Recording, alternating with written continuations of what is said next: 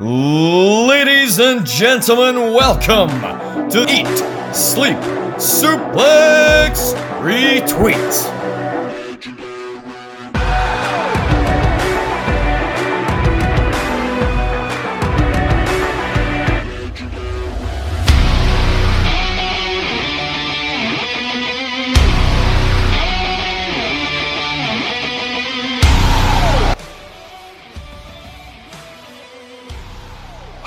And welcome to the Raw Report here on Suplex Retweet Extra. Now, my name's Ross McLeod, and if you've listened in the past few weeks, you know you know what's going to happen. We'll have a wee back and forward with the SmackDown show, the the fortnightly show where they cover a weekly show. You know what I mean? Anyway, back to the wrestling should be anyway back to recording because they never record it. We have a go at the Ryans. The Ryans have a go at us the Ryans claim they're tag team champions. The Ryans claim they're this, that, the next thing. So we here at the Raw Report, me and Jack, we got offered the chance to do a sweep against the two Ryans at Backlash. However, being the A show, we have to up the ante a wee bit here. So we challenged the Ryans to a best of five series. Five sweeps from now until SummerSlam. Winner is the A show. We put that challenge forward. That challenge has been accepted. So this coming Sunday, myself and Ryan Wilson will be going one on one in a sweep at Takeover in Your House. Next week at Backlash, my co-host Jack will be taking on Ryan Gallagher. At Extreme Rules, I will take on Ryan Gallagher in a one-on-one sweep. The August SummerSlam weekend takeover, Jack will take on Ryan Wilson and then we will each present co co sweeps, Team Raw, Team SmackDown. We'll be going up against the boys in blue. I bet they love that. At SummerSlam, in a fifth sweep, winner take all. Winner is the A show. We're not going to sit and talk about made up tag team titles. We are not going to sit and claim that we should be awarded titles because that, that's just tainted, in my opinion. So, we at the Raw Report are going to strike first, and I am going to give you my takeover in your house predictions for the first of five straight victories we are going to have over the Ryans. Jack, it's it's quite ridiculous. It's got to this stage, but you know we have to put people in their place. I know it's it got to the point that I actually delayed us recording. You know what I mean? When they just come at us and be like, "Oh, let's just have one sweep and the winner crowns a crowns a championship," right? No, no that's it's not it's not how it works. You know what I mean? We we we can show the people, we can show WWE how to do a best of whatever series match correctly. We don't need Sheamus and Cesaro. You need the Raw report, and you need these two pricks known as Ryan. You know what I mean? This is what the people have been clamoring for all this time, and to crown themselves tag team champions, it's absolutely shocking. You can't just give yourself a title. You can't just do that. You can't get a season called off and you give it a title there and then. You know what I mean? It's not it's not right. You need to play play to the last bell, play to the last whistle, mm-hmm. and win the title. And that's exactly exactly what the boys here at the Royal Report are going to do. Yes. So we are telling the boys in blue, step up and play. So Ryan on this uh, on this week's anyway back to the wrestling, or is it next week's anyway back to the wrestling? I honestly couldn't tell you whenever they record this. You know what I mean? We'll probably give you his NXT in your house prediction. So I'm going to give you mine right now. I'm going to go with Karrion Kross defeating Tommaso Ciampa. I'm going to go with Charlotte Flair retaining her women's title. I'm going to go with Finn Balor defeating Damian Priest. Velveteen Dream to become the new NXT champion against Adam Cole. Johnny Gargano to become the new North American champion against Keith Lee. And in the six women tag match, I'm going to go with Dakota Kai, Candice LeRae, and Raquel. Is it Raquel Gonzalez? Is that her name? Doesn't matter. It's the winning team. You know what I mean? It's, it's the winning team. team. It's the it's the Raw Report team. It's all the most successful.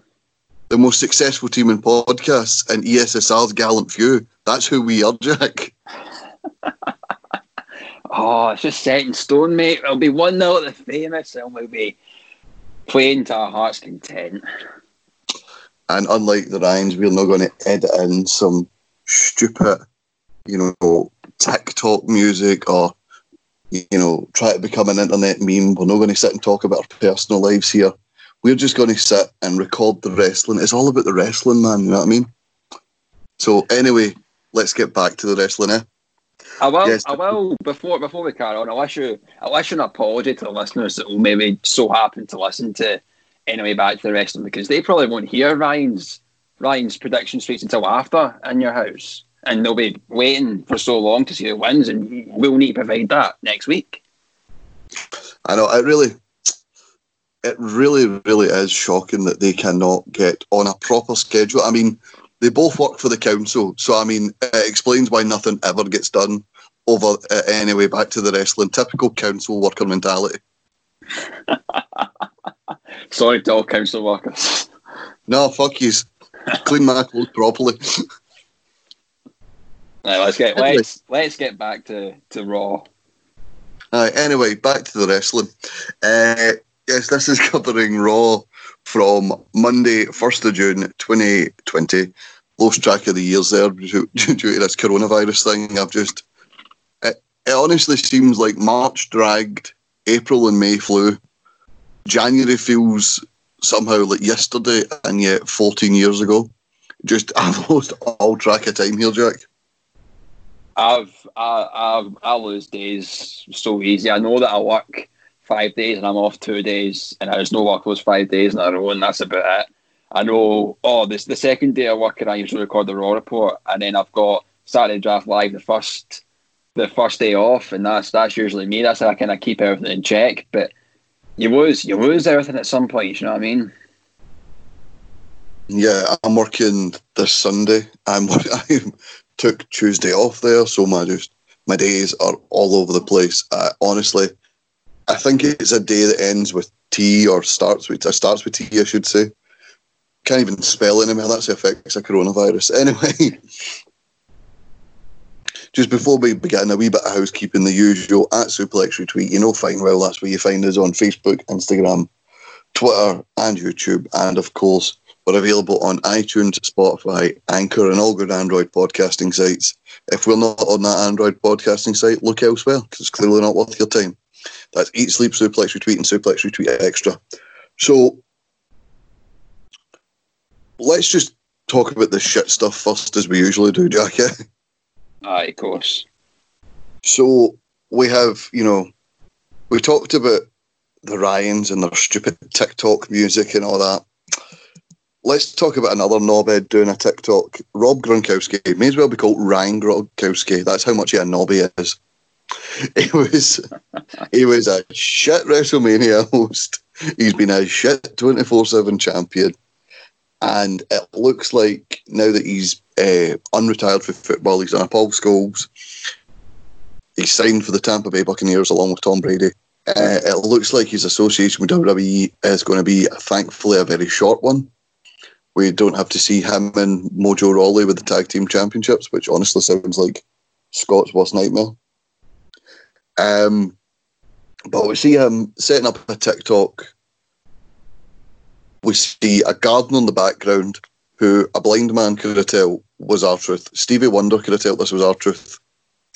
R Truth's flipping mulch, and as Rob Gronkowski turns around to inspect the gardener, the man recording his TikTok takes his jacket off to reveal a referee's shirt. R-Truth wins the title for what seems like the one millionth time. And thankfully, we're going to see the 24 7 title back on TV again and not just on some bell end of a footballer. I mean, obviously, Gronk never had in his head, like whatsoever, that he was actually going to compete at any time in WWE. You know what I mean? This was cool, like the the the the, the money move to get back to the Buccaneers to be with his pal Tom Brady. You know, if he's if he's saying, "Oh, I'm working for WWE now," and they're only located in Florida, so I'll be there all the time. You know, I could I can play football as well. It's it's very smart business wise, but honestly, thank fuck he's gone. You know what I mean? Like, oh, well, imagine imagine if he was actually going to be in WWE like properly.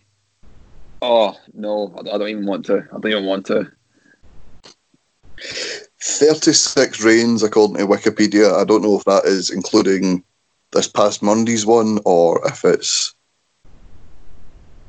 or if it's as of June fourth, twenty twenty. It's in.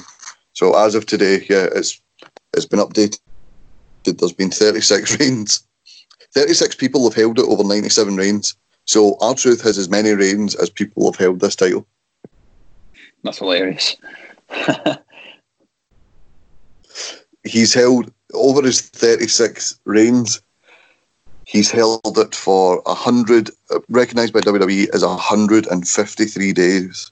So don't know, just to get our calculator out here. 153 divided by 36. He holds the title on average for 4.25 days. So four and a quarter days every reign. Impressive. I'd, I'd want stats like that for my title reigns. Bruno Sammartino level. it'll be it'll be good to have it back in the telly. It was always an enjoyable factor, especially when it was R-Truth and uh, Drake Maverick, and now with it being back, there's other possibilities and avenues that can go down again. So we'll, it'll be it'll be good just to have maybe like at what their attempt of fun is back on telly. Besides that pish we've got going on with Street Profits and Viking Raiders. Oh, Jesus Christ, I know. Right, um, so moving thankfully on from Rob Gronkowski, we move on to the highlight of Raw the past few weeks, Seth freaking Rollins. Uh, he's hosting Rey Mysterio's retirement ceremony. He's saying that Ray was chosen, Ray offered himself as a sacrifice. He shows this dead, cheesy video package that ends with, in black and white, Rey's face being shoved into the steps, um, which sets up a match between Aleister Black and Seth Rollins. But before we get into the Aleister Black Seth Rollins match, Jack, is it just going to be another week of you gushing over Seth Rollins? Of course it is. They, you expect anything different now? You know what I mean? That's, oh, class expected. This this is this is peak Rollins for me this week. You know what I mean? Having having this kind of sermon, this retirement ceremony, honoring honoring the career of Rey Mysterio and like highlighting how important this sacrifice is to set Rollins back on the track he's meant to be to lead Rollins this being this deluded messiah is a very, very, very hard gimmick to pull pull off. I don't. I can't think. I, I, presume it's been done in the past. Maybe like even like Undertaker or something like that's done it in the past for this kind of leading a cult, so to speak, to going forward. I don't think anyone's done it as effectively and as powerfully as what Roland is doing now. Yeah, he's very um, for old school fans, and old school reference here. Raven and ECW, the sort of you know like Raven was so good that the storyline was he turned Sandman's kid against him, and I honestly, he, he mentions it on Raw Talk. He would be happy to take Dominic Mysterio under his wing. I think if you want Dominic, Dominic Mysterio in the WWE, and you know you want a, you want to maybe make him like something new, something you know different from Rey Mysterio. I I don't think there's anyone better to put him with than the likes of Seth Rollins and Buddy Murphy because Austin Theory is going to benefit from it. I can see them putting Dominic Mysterio with them, and I'd be all for that. I would. I, imagine, obviously, that it's they're going to get Dominic involved in this kind of storyline as well, which seems really good. It seems kind of the right way forward, as maybe it is kind of getting to the point of Mysterio kind of near the end of his career.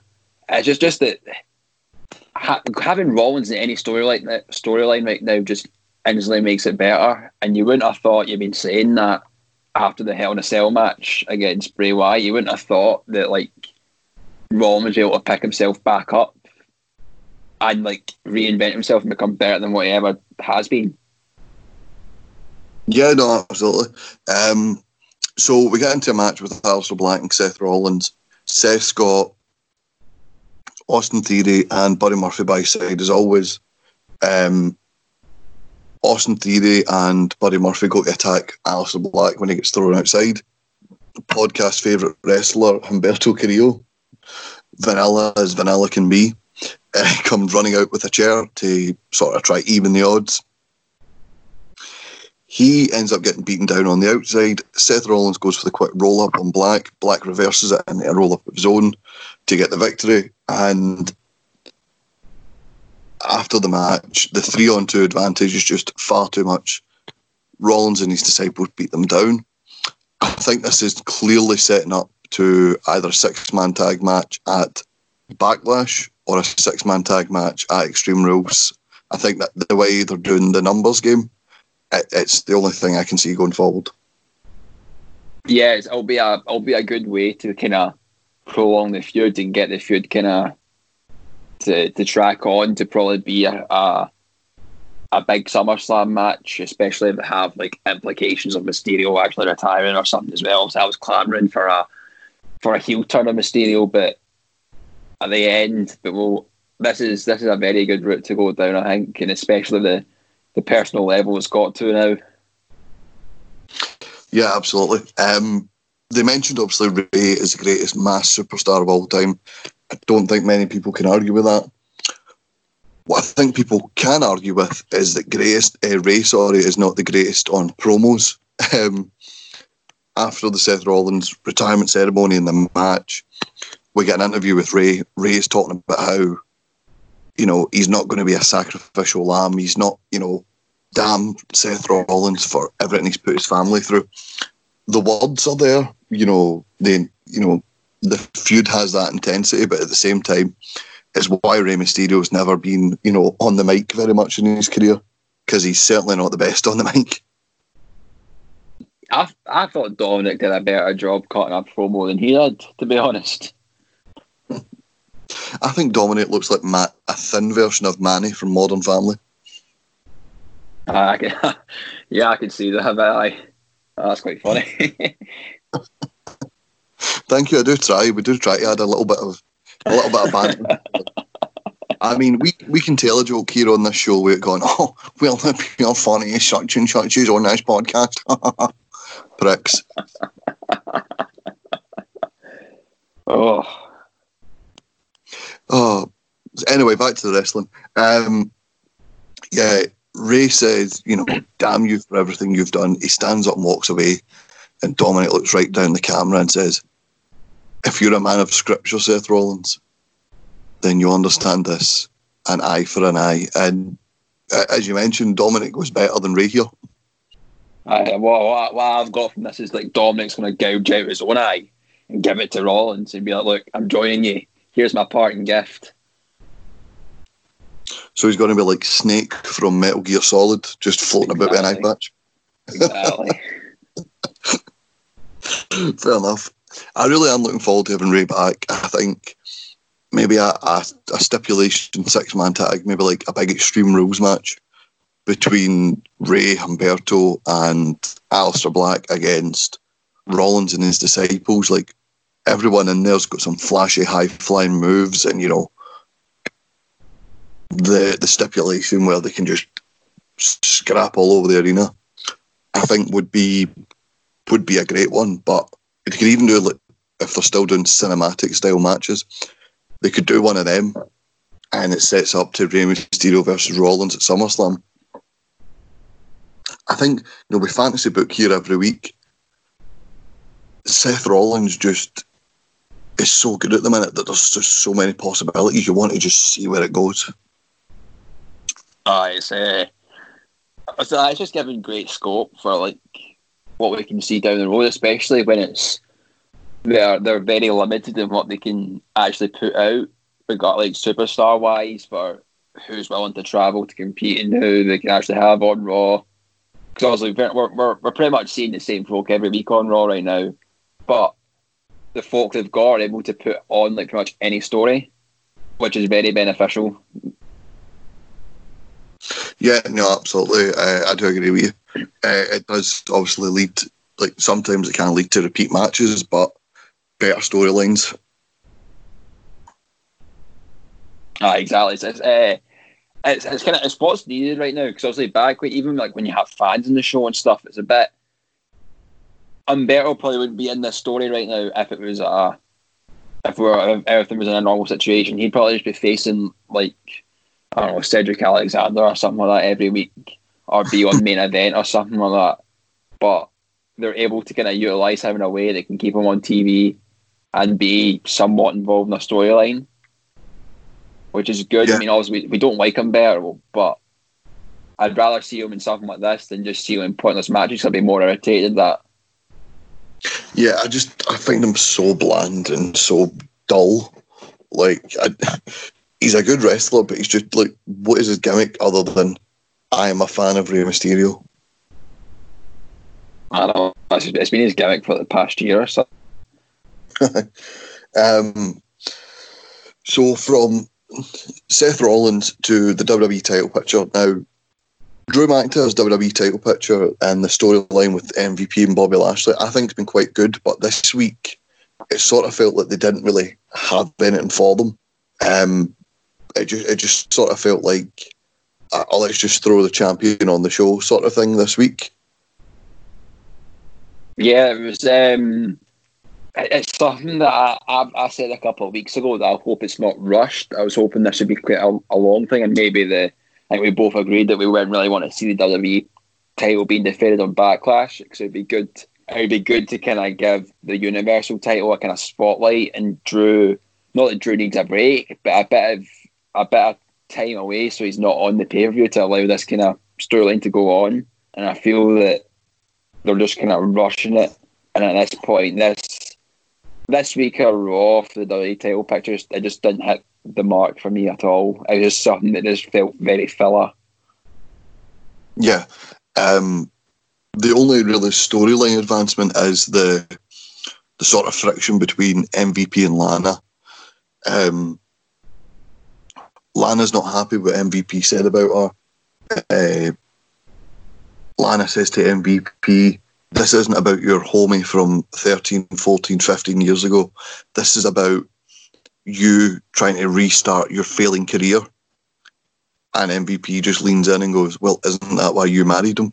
And Lana hits him with possibly the worst slap ever. I have used more fa- more force to waft a fart away with my palm than Lana used to slap MVP here. Yeah, it was just get Lana off my TV. You know, I mean, just I I don't want to see her. She's just she's just bad, so so so bad. I don't. I I thought that when they made, made this move complete with MVP and Bobby Lashley teaming up, I just thought we wouldn't see Lana again. I thought we would have seen that one screaming match she had with herself. She was chucking like chairs about the place, and I thought that'd be it. There's no need for her to still be involved. Just just get rid.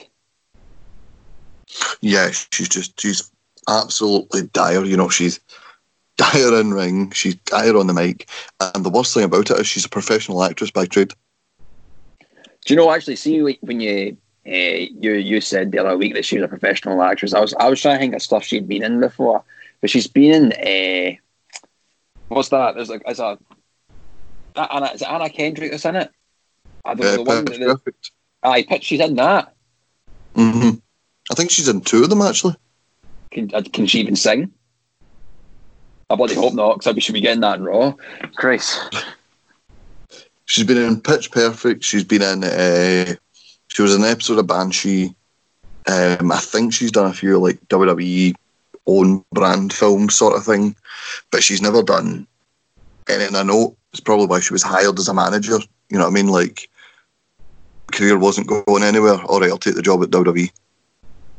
Uh, it makes it makes sense, but also now that now her actual husband's gone, like what exactly is there to do apart from being on like Total dealers and that? And even still, if she's going to be on Total Divas, like part of the charm it, like Lana wasn't a well liked cast member. Even the like critical reviews of the show didn't paint on a favourable light. They said her home life and you know her husband like really just stole the show. Talking about Rusev, Rusev isn't a contracted performer anymore, so he doesn't have to be on the show. He can turn around and go, "Actually, no, I don't want to be on it." I know it'll be it'll be it'll be interesting. Obviously, it's came out recently that uh, a lot of the released talent from WWE had been like I've been offered their contracts again, but a, a very reduced kind of pay cut. So like just kind of probably minimal pay. It'd be inter- interesting if he was one of the folk that was offered and he just turned around and said no. Yeah, I think he will. I think he was just so frustrated with WWE at the end that he just could not be asked with it. I think probably the, the it's just Rusev Day that that probably would have just like kind of set me off as like I want to get out of here because like and it shows how how much Vince hates like natural people just getting over. Yeah, because that that that took over everything, and it was the the yeah the Royal Rumble, and you had like all the different pay per views, and even at Mania when they got introduced, and it was it was just all over the place. They, they didn't capitalize on one of the, the US title, then they get Jinder Mahal didn't capitalise on one of the tag titles, which they should have definitely done because that would have brought so much limelight into that career and the and the tag division itself because of them two being in it. But they just dropped the ball, and it's something that WWE's doing too regularly, I think. Yeah, absolutely. They they even try like like we talk about Lana ruining everything. They try to make like Lana Day a thing. No one chanted it. They try to make like Lana the good guy and the the feud between Aiden and Rusev, and it ended up just being one squash match. Rusev beats Aiden, Lana's back with Rusev, and then nothing else happens. You know what I mean? It was just she just ruins everything she touches, and she's going to ruin this MVP Bobby Lashley alliance. I, I know she is. The, the the only kind of bit I hope I can give you now is that it's been reported that MVP is not a producer for WWE anymore. He's signed on to be a full time performer again. Good, good. I'm not 100% crazy about him wrestling unless it's maybe like Lashley needs a tag partner or like it's a handicap match. I don't want him wrestling every. I want him just as Bobby Lashley's mouthpiece.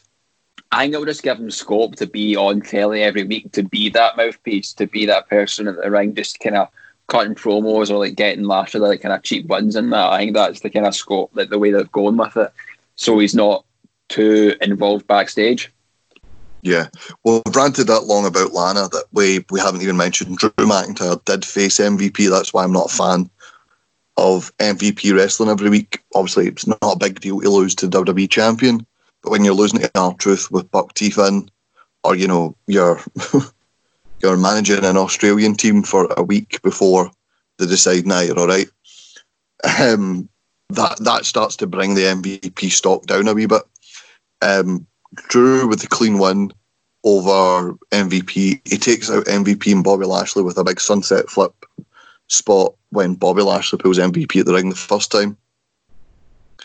Drew throws MVP back in the ring, hits him with a claymore, one, two, three, and as Raw goes off the air, MVP, sorry, Bobby Lashley puts Drew McIntyre into the full Nelson and starts choking the absolute life out of him.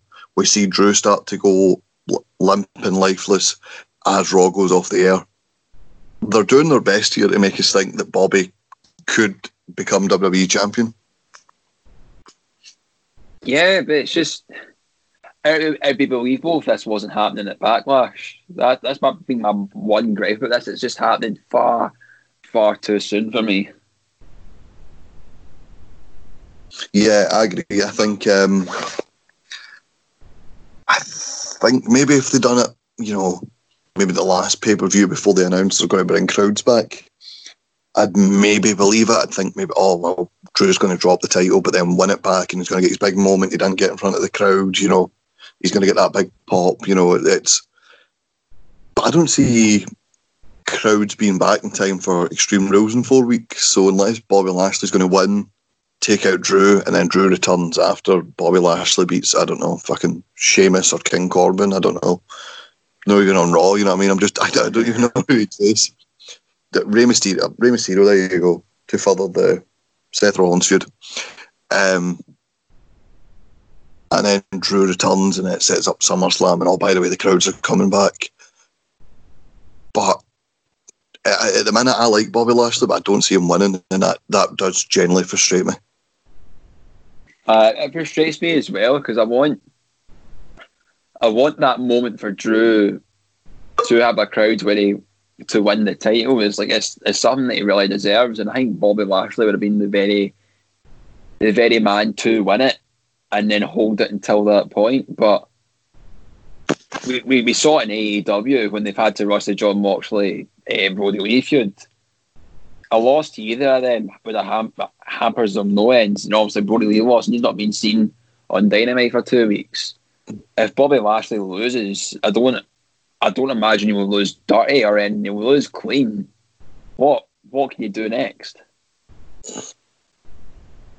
Yeah, I think that'll just lead to like Lana maybe being a bit smug. She was at ringside as MVP got his head kicked off, maybe being like, "Oh, Bobby, you should come back to me," as if you know he wasn't losing every week with Lana and it's at his side. It's uh, it's, it's just annoying because it's something that has so much promise, but they're in a rock and a hard place, and they have to push it forward. Yeah. Um. So we'll move on now from the WWE title scene to the women's tag team title scene. Uh, we had Billie Kay versus Nikki Cross on Raw in a singles match. Billie Kay picked up the win. Uh, it, was, it was your standard fair singles match. Challengers beating champions to make it look like, oh, they, they could defeat them. Um, what was telling about this match, Jack, was the camera zooming in on Alexa Bliss. Alexa Bliss is usually right in to defend her partner or right in to, you know, make sure her partner's okay, win, lose, or draw. The camera panned in and Alexa Bliss was shaking her head and being like, Jesus Christ, what is she doing? sort of thing. You know, yeah, it was if I kind of like a, a wee tease of like like uh, unrest in the tag team. I, I don't know. It was it was weird. I didn't I didn't expect it. when this team got together, um, it seemed like Alexa Alexa Bliss was chasing Bayley for the WWE, uh, the SmackDown Tag Team title. Uh, Jesus Christ, the SmackDown Women's title. Far too many titles. The SmackDown Women's title, and it looked like she was using Nikki Cross to help her win that title. And then we thought, oh, they'll break up now. They'll break up. They end up winning the tag titles. They co-host a moment of bliss. They win the tag titles again at WrestleMania. So there's just there's been that there's been no tease for so long that I think we might be clutching at straws here. Like, wait, there was a dirty look. There was a dirty look, but she, she, like Kevin Owens when Kevin Owens teamed with Chris Jericho, because she is the despicable heel. There's never a moment where she's in a team you're like, ah, that team's going to last. It's always when is she going to turn her back on her? Yeah, because that's a, that's a point that, especially like so, there isn't really a credible baby face right now on on that shit show that the two Ryans have to review SmackDown. If they if they split up this tag team, Nikki will come out as like being the biggest babyface there, and would be like the next in line to challenge for the title. And mm-hmm. that's someone that the fans can like organically get behind because they, they really were getting behind Nikki's being this kind of crazy lunatic that like Alexa Bliss just kind of has to kind of calm down and like feed her coffee every so often or whatever, just to kind of maintain levels. It's uh, it, it's something that would be interesting, but I just, I just kind of didn't think it would be happening now. Yeah, um, the Iconics were interviewed after Raw. They said they'll be watching very closely this Friday on SmackDown. The Boss 'n' Hug Connection have a tag team title shot against uh, Bliss and Cross. They basically said we beat we beat Cross and Bliss in singles matches. We've beaten the Boss 'n' Hug at WrestleMania. We've got them in our back pocket. So we've got these tag team titles, basically just saying, look, whoever wins, come ahead. I think this Friday on SmackDown, whoever wins that tag title match, more than likely Bliss and Cross, you'll see getting announced for back, uh, Backlash to defend against the Iconics. Yeah, I would. I like it. I feel that the belts being on the Iconics right now is kind of the right move because they are they are more they are more likely to appear on like NXT, for example, than what Nikki Cross and Alexa Bliss are. Iconics yeah. just Iconics just feel feel more believable as tag team champions that go to different brands and just like gloat at the champions not want to defend it, but then just put in the position, oh, well, you can defend it on all the brands, so you will defend it and you'll defend it tonight type thing, and they'll come away with like a like a sneak win or whatever. And it's, it's, it's more mm. believable with them as champs. Yeah, even you know we're fantasy booking. I'm even fantasy booking SmackDown here. If the Iconics uh, attack, you know, both teams during that tag match this week on SmackDown, it could maybe set up because Nikki, eh, sorry, because Bayley doesn't really have a SmackDown challenger at the minute for her title. You could maybe set up a triple threat tag match at Backlash. The Iconics, the Boss 'n' Hug, Bliss and Cross, and maybe have Bliss and Cross retain by pinning like one of Bayley or Sasha Banks, and the Iconics basically they don't lose, they keep their momentum, and at the same time they can stretch this feud out a wee bit longer. Like, no, no, we want the tag titles, we weren't pinned, you didn't pin us, blah blah blah. Because you know, I'm not one for extending feuds out when they don't need to be extended, but there's not a women's tag team division really.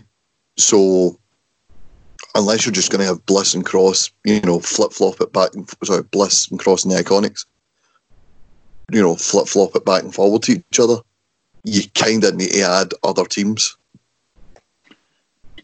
Yeah, especially uh, like obviously, like even the ones that have been, it's all really been kind of makeshift teams apart from the Iconics, who are actually a tag team.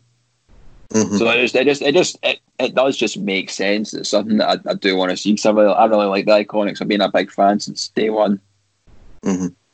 Um, so from the women's tag titles to the Raw women's title, got that right, got it in one, thank God. um, Nia Jax, everyone's favourite safe worker, is in the ring. She cuts a promo and on Asuka. Wee bit of a racist promo here, Jack. Oh, it was a weird one. That was a weird one. I, I was not a fan. I was cringing the full time. So basically, uh, you know, Nia Jax, a couple of good points about how, oh, well, she didn't win the women's title, she got awarded it. Getting some heat by going, oh, Becky was pregnant you got that title because of hormones. I thought that was a really good line. Thought that was completely fine. He goes, she goes, but you run about here with your bright colours and your your stupid hair and you're speaking Japanese and you know the the speaking Japanese is already borderline. I don't think it's quite on the you know the, the welcome to the racist scale. I don't think it's quite on the racist scale. But then when you go speaking Japanese, and then this is Nia Jax's word, not mine, go me me me me me me me, and make fun of how Japanese people talk, you're like, yeah, you've you've completely like you could even see the trainees. It zooms in on Chelsea Green uh, and the other NXT developmental talent who are in the crowd, making up the crowd, and she just has a face like a faceless stone on her, like did she just say that? It was especially, just... especially in today's climate as well, with, with yeah. like all the, the protests and whatnot that are going on. To even think that that kind of promo is acceptable, mm-hmm. knowing the backlash you could potentially get, is mm-hmm. absolutely unreal. Yeah, especially with you know the the horrendous things that have happened in the past few weeks, and you know racial tensions being quite high it's not even excusable. Even if someone goes, "Oh well, it was taped in advance," right? Well, you're a billion dollar company with billion dollar editing technology. You know what I mean? Like you could have, you know, they, they, used to do it on SmackDown all the time when SmackDown was pre-taped. If they wanted to cut something out of promo, they would cut to the crowd after one point and then cut back to the performer, and you could just cut that bit out. Like it's just it really is just daft. Um, we then get into a match with Nia Jax and Kairi Sane, and it's another week. It's another unsafe match featuring Nia Jax. She threw Kairi Sane face first, full force into the steel steps, so much so, so that Kairi Sane had a massive gash on her forehead, required stitches, and according to Bryan Alvarez at the Wrestling Observer newsletter, and a WWE employee text her, uh, text him, sorry, saying Nia Jax needs to be fired before she fucking cripples someone. So there's that feeling backstage at WWE. So it just goes to show that you know it's not just the fans being, oh, oh she's unsafe or she's this or she's that. No, she is reckless, and the WWE officials think so too.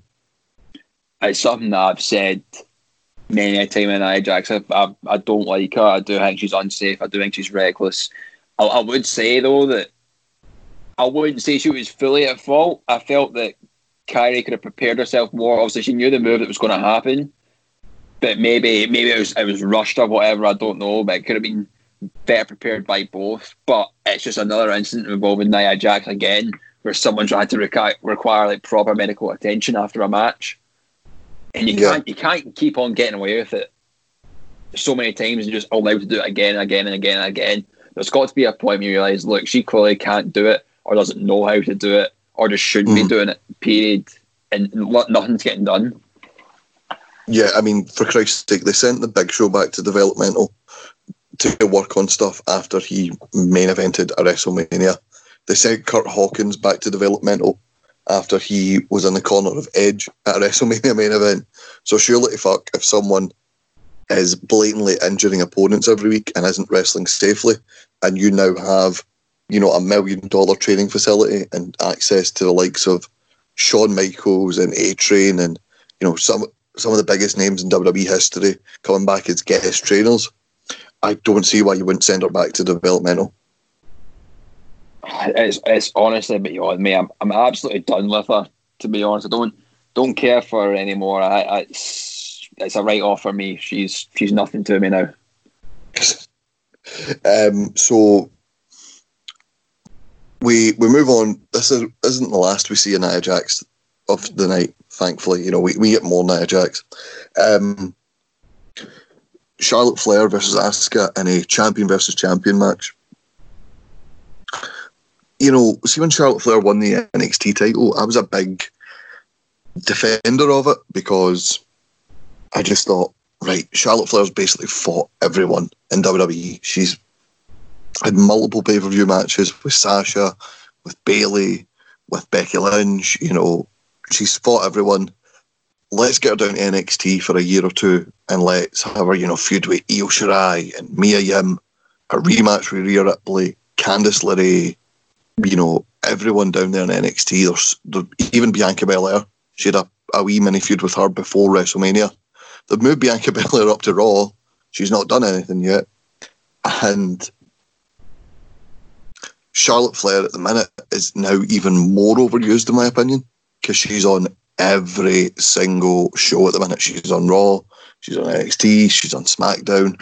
And I know the performers they have to use at the minute are limited, but I don't think they're limited as much to have to use Charlotte Flair every week on every show. It's just it's just annoying, especially like from before she won the NXT. They're just bored and sick of her.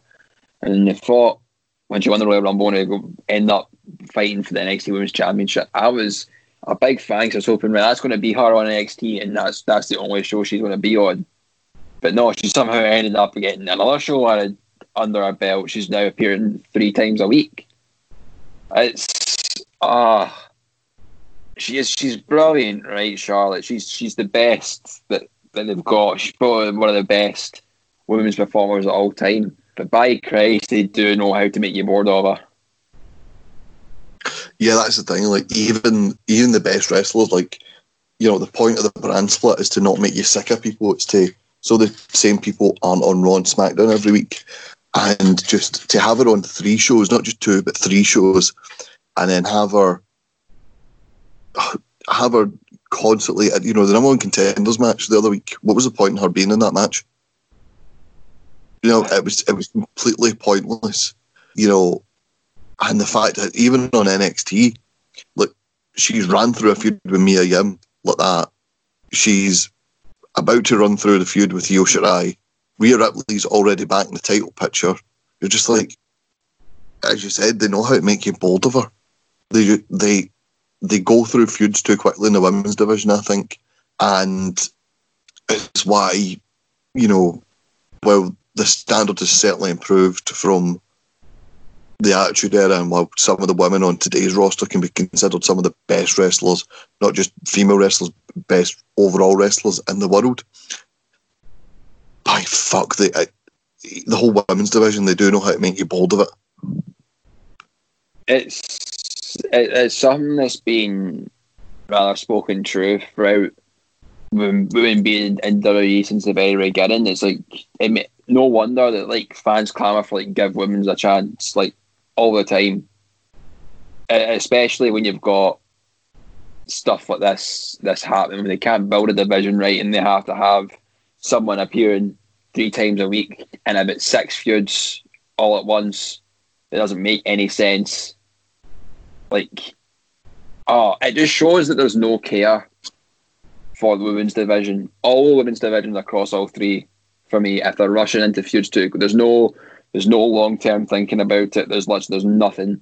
They put the belt on Charlotte for the ratings war against AEW because they've been losing apart from one week when they got bigger. They put the belt on her and she's not even boosted the ratings. You know what I mean? It's well, that's the thing though. Like, why would you tune into NXT to see to see Charlotte? It's not as if Charlotte's an NXT attraction now. She's still on Raw and still on t- still on SmackDown every week. It's just it's, it's baffling. It is honestly baffling. That is. Um, I did like though when she fought Asuka this week on Raw. Um, we see Nia Jax come out. Nia's got you know the mask on and she takes off. She's got Nia Jax. Eh, sorry, she's got Asuka's face paint on. Um, Asuka's counted out. She still hasn't beat Charlotte Flair. I think when Charlotte drops the NXT title, that'll be the feud against Asuka. That'll be, you know, you've never beat me and I'm going to take your title. And I think that's what will sort of legitimize Asuka's title reign. Because I was, I was thinking like maybe it's SummerSlam, maybe they could do that then. You know, because reports are coming out that Vince McMahon isn't keen on Shayna Baszler, and she hasn't been on TV really since the Raw after Money in the Bank. So maybe he's cooled off or maybe she's going to go to SmackDown. Who knows? But Asuka v Charlotte for the Raw Women's title, even though we've seen it before, we've not seen a proper full blown feud between these two. And I'd like to see Asuka sort of eventually overcome Charlotte. Yeah, I'd like it, but I feel I'd start feeling the same way that I did with Becky Lynch in the Asuka feud. Obviously, I wasn't liking Becky Lynch's character at the time, but even if I did, we saw Becky Lynch and Asuka too much together for that feud, oh, yeah. and I feel I might start getting the same start getting the same way as I did with that with a potential Charlotte Asuka feud again. Mm-hmm. No, no, absolutely. Um, Nia takes out Asuka, basically stands tall over her. We've still got a week to go until Backlash. But much like the Bobby Lashley feud, when we know he probably won't win the title, we know for definite Nia Jax won't win the title, but by fuck they're doing their best to make you believe she can. Hi, it's just it's uh, I don't I just I don't care. I, I just really don't care. So we'll not depress you any longer talking about Nia Jax. We'll uh, we'll move on to United States Championship picture. We've got Apollo Crews, the new champion. He's out there with Kevin Owens. Apollo's been told by management he can give anyone he wants a United States Championship opportunity. He chooses Kevin Owens, and Kevin Owens here was absolutely brilliant on the mic. Apollo thinks Owens is worried that he doesn't deserve it, and Owens, quick as a flash, says, Oh, I deserve it, but I'm just upset your first title run is going to be a really short one crowd just pop. They go, oh, they zoom right in on this trainee in the crowd. I don't know who he is. This big six foot seven guy, and he has the biggest oh damn face on him. Just like, all right, it's on now, and we get Apollo Crews versus Kevin Owens. I think if you've ever watched a wrestling show, we we all knew this was going to break down into a tag match later on. Uh, it was it was uh, I, I, see, to be honest, I haven't expected Humberto to be the one to come out and answer this open challenge, and I was like, "You've got to be kidding me!" That's when I that's my, first initial reaction when I heard this open challenge was happening. But then when Kevin Owens came out, it was all oh, that kind of made sense. Then you started thinking, "Well, wait, Crews bet Andrade, Garza bet Owens." You know, some some tomfoolery can happen, and of course it did. You can't have two top baby faces right now going at it for a title. It's just it's not it's not right in WWE's logic to have two folk that would work well with each other. That are both over the crowd. They are both meant to be good guys. Have a fight. Yeah, you, you talked about Humberto maybe being the one to answer it. I think on Raw, Humberto is the worst option for an open challenge. I think on SmackDown, when Baron Corbin answers an open challenge, that's when you're like, oh, for fuck's sake. They are just. You always get so excited for an open challenge, and when it's someone shit, you're like, oh, piss off. Honestly, I, really, I genuinely was expecting Humberto because I was thinking, who are they going to get? It can't be someone surprising. It can't be someone new. It'll be someone that's, in quotation marks, deserving. And Humberto's never been given a proper chance at the title or whatever you could say. So it, it would have made sense if it was him, but I'm, I'm really glad that it was Owens that came out to answer. yeah, absolutely. Um, so Andrade and Angel Garza come in, they break up the match. We get a tag team match. Um, Angel Garza and Kevin Owens continue their feud. They fight to the outside. Andrade goes for the shenanigans, tries to get the tights, tries to put his feet on the ropes, and eventually Apollo just hits him with a big sit out power bomb, pins Andrade for the second week in a row, and Zelina Vega just looks like she looks gutted at this point. Like, what am I meant to do here? Um, it's all crumbling for her stable. I was going to ask you, Jack, do you see the possibility of maybe you mentioned Owens, you know, gets pinned by Garza, but Apollo pins Andrade? Do you maybe see like a multi man match at Backlash, maybe like a fatal four way for the US title? Uh, yeah, I, I don't know if maybe the US title, because I don't know if the Intercontinental title match will be a Backlash or whatever. That I, I hope that kind of takes precedence over this. But I, I could definitely see it happening at, at some point. It'd be a good way to kind of solidify the start of Apollo Crews's reign. Oh no, they've announced uh, the Intercontinental title match will take place the SmackDown before Backlash. So basically, they're trying to they're trying to that makes perfect sense, doesn't it? No, that's that's, that's where you want your a, a new champion to be crowned, not a pay per view where folk are buying into watch the show. Yeah. Oh they did the final of the cruiserweight title tournament on NXT last night, and they didn't do it in your house this Sunday. You know, a pay per view on the network. It's just they they are. I know they need stuff for TV at times, but they are ass backwards at times.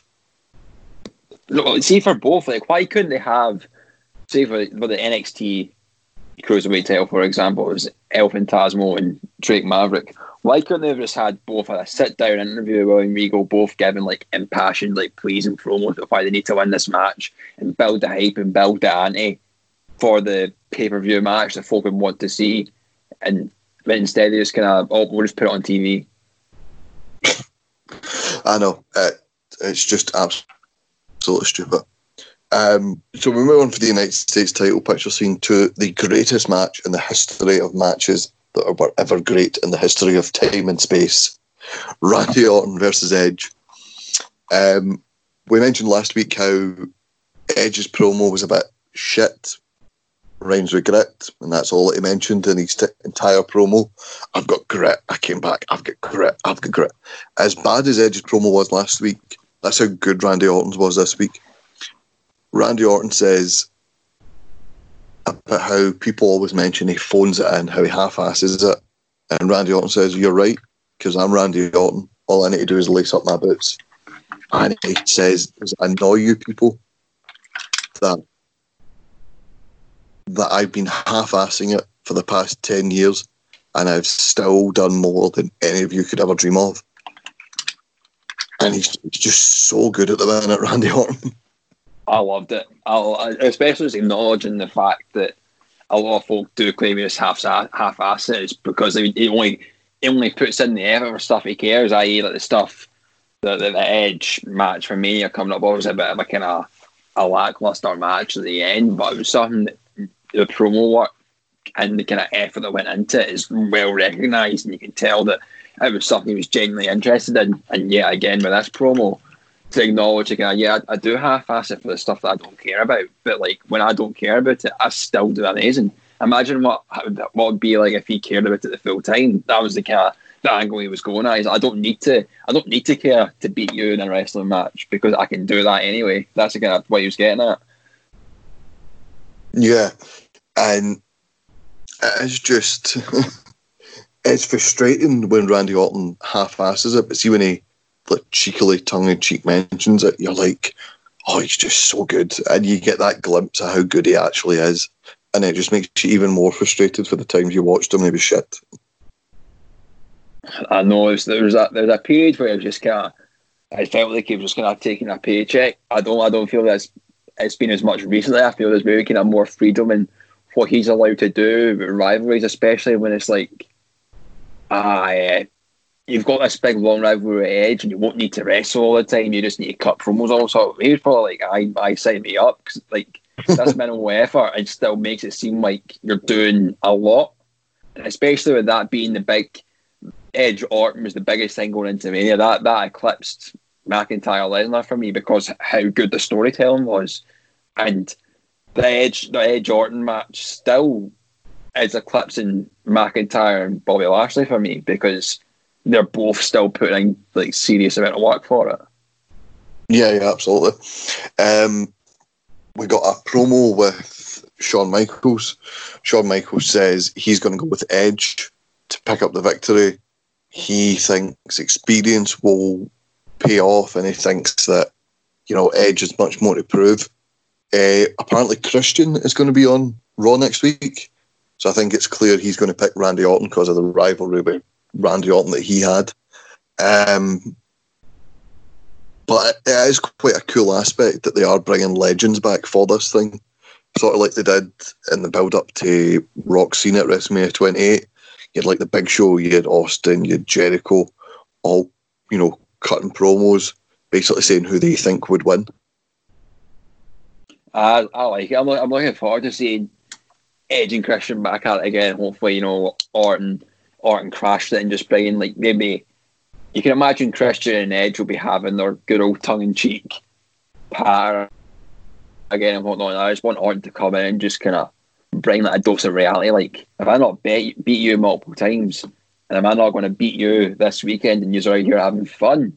I want, I, I want something like that to come out of it next week. You know how you mentioned obviously Edge and Christian back at it again. I 100% forgot about Edge and Christian just because I was thinking solely about Christian's world title run. Completely forgot, you know, the thing that made him famous, Edge and fucking Christian. Man, imagine telling Sarah that she just she'd come slap you the new for it. there you go. It's the Edge to join Christian for the Peep Show this Monday. I thought it was going to be like a like one of those floating head sort of things that Shawn Michaels and Steve Austin have done the past few weeks. No, I'm, I'm, I'm pretty sure it is like an actual Peep Show thing that's happening. Aye.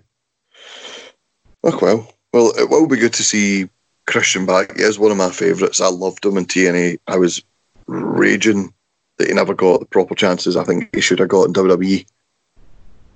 You know what? I want I want Christian back as well. You know what I mean? He's not as injured as Edge. You know what I mean? Like he could easily get back in the ring and have a good feud with anyone. Obviously, you know, like we'd we'd we'd love Christian to kind of like just come back and be a former guy, but would he actually do it? I don't know maybe if WWE threw a certain amount of money in his face just to appease us too, he, he could he could come back and have a couple more matches. You know what I mean? But fat chance. I mean, much like he used to say on SmackDown, I just need him to come back for one more match. I mean, we do need that one more match. One more match for the world title. It's not even a title anymore. I just want to see him run about WWE archives looking for the world title. Bring Teddy Long back as well. Why not? Oh, for fuck's sake. You'll give Alan a heart attack. It's amazing how much Kwaku loves Teddy Long, and yet on an equal scale, Alan fucking hates him. He absolutely fucking hates him. well, I love Teddy Long. I thought Teddy Long was brilliant. I liked him, but I think he overstayed his welcome. See, once he wasn't general manager, he just sort of floated about for this weird two year period, just doing fuck all. And I was like, gonna piss off. Aye, aye, I know what you mean, to be fair. That, that'd be somebody that'd be a good manager for somebody. Teddy Long. Yeah, bring that try, trying to bring back 10 man tag matches versus clients like in the ring, like performing, and he's just like, holla, holla, holla. Oh, I, I'd have him manage a tag team and just challenge the tag champs, just like, we want a tag team match, player. Holla. I really want that now. I really don't want that now. Before we start trying to bring back other general managers like Eric Bischoff and all that, we'll, we'll kind of cut our losses here. We'll just we'll, we'll agree that this is the stopping point for this week's show. Aye, best because we can go on for ages about how much we want Bischoff back. But he'll probably give us a, a good like few hour interview about why why he won't ever come back. So that's going to do it here for us on the Raw Report. I've been Ross McLeod. You've been Jack Graham. Jack, thanks for being you. Uh, well, always be me, Ross. I will never change. Don't you ever change, darling.